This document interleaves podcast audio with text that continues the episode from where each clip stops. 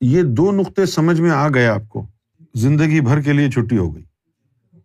لطیفہ نفس، اس کی خاصیت ہے کہ وہ آپ کو دنیا کی طرف کھینچتا ہے۔ لطیفہ قلب، اس کی خاصیت ہے کہ وہ آپ کو اللہ کی طرف کھینچتا ہے۔ سوال یہ پیدا ہوتا ہے کہ لطیفہ نفس اور لطیفہ قلب اپنا کام کب کرتے ہیں؟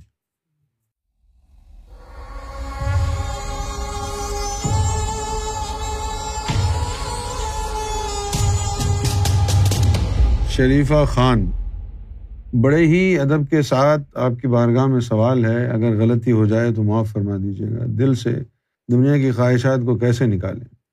اگر دل میں دنیا ہی بھری ہوئی ہے تو رب کو پانے کی اتنی جستجو، اتنی محبت کیوں ہے؟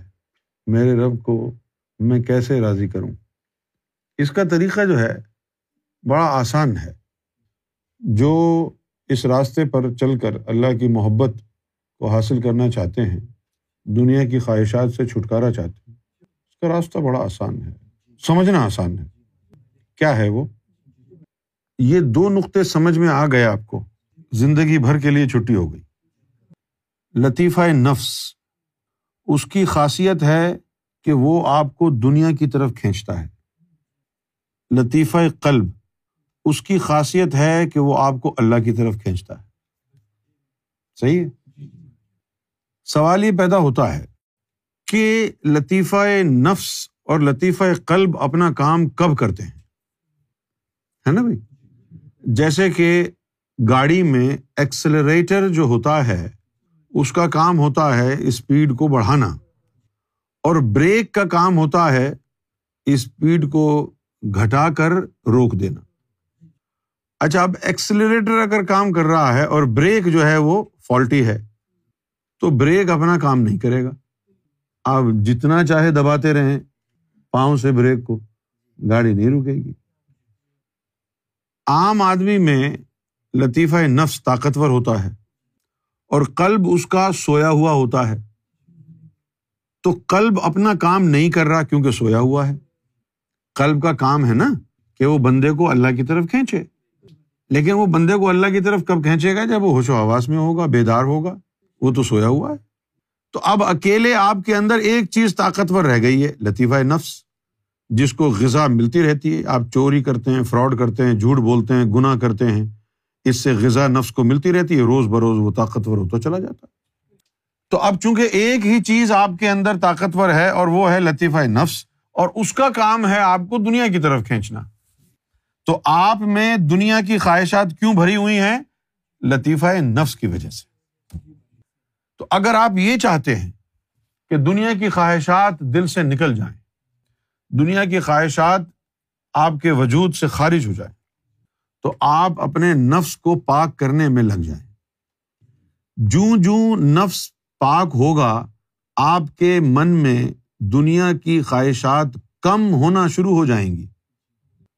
پھر آپ کا لطیفہ قلب جب ذکر سے منور ہوگا اور اس میں نور آنا شروع ہو جائے گا تو وہ بھی دنیا کی خواہشات کو جلانا شروع کر دے گا۔ اس کی وجہ سے دنیا کی خواہشات جلنا شروع ہو جائیں گی۔ پھر جب آپ کا لطیفہ قلب منیب ہوگا تو اس میں اتنی طاقت ہوگی کہ آپ کا رخ وہ اللہ کی طرف کر دے گا۔ تو اللہ کی طرف مائل ہونے کے لیے آپ کو کوئی دعائیں نہیں کرنی۔ آپ کو کوئی عبادتوں کے اندر زیادہ رگڑا نہیں لگانا۔ آپ کو اللہ کے قریب ہونے کے لیے اپنے دل کو پاک کرنا ہے اور طاقتور بنانا ہے۔ جن کے دل پاک ہو کر طاقتور ہو گئے، وہ خود بخود دل ان کو اللہ کی طرف کھینچتا ہے۔ خود بخود۔ خود ہی دل اللہ کی طرف کھینچتا ہے۔ اور جن کے نفس جو ہے، تزکیے کے مراحل میں، تزکیہ پاکیزگی کے مراحل میں چل رہے ہیں، تو دن بدن ان کے نفس کے اندر دنیا کی خواہشات کم ہو رہی جب یہ نفس بالکل پاک صاف ہو جائے گا، تو پھر آپ صرف ضروریات زندگی کے ہی حصول میں لگیں گے۔ اور زیادہ خواہشیں نہیں ہوں گی۔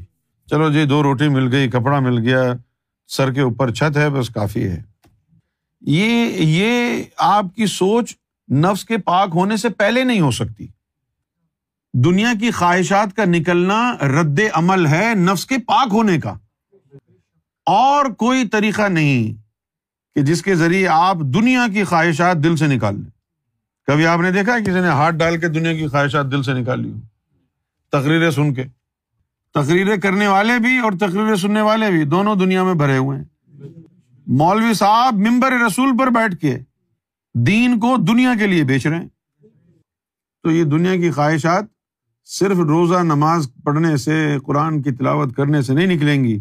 یہ اس وقت نکلیں گی جب تیرے نفس کے اندر نور جائے گا، تیرا نفس کلمہ پڑے گا۔ مسلمانی نفس کے کلمہ پڑھنے کا نام ہے اور ایمان دل کے کلمہ پڑھنے کا نام۔ سچا مسلمان کون ہے؟ سچا مسلمان وہ ہے جس کی زبان بھی کلمہ پڑتی ہے، جس کا نفس بھی کلمہ پڑتا ہے، جس کا سر بھی اللہ کی بارگاہ میں جھکتا ہے اور نفس کی انانیت بھی اللہ کی بارگاہ میں جھک جاتی ہے۔ سچا مسلمان وہ ہے جس کا سر بھی جھکے اور نفس اور انانیت بھی جھکے اور مومن وہ ہے جس کا دل بھی کلمہ پڑے اور دل بھی رب کے لیے جھک جائے۔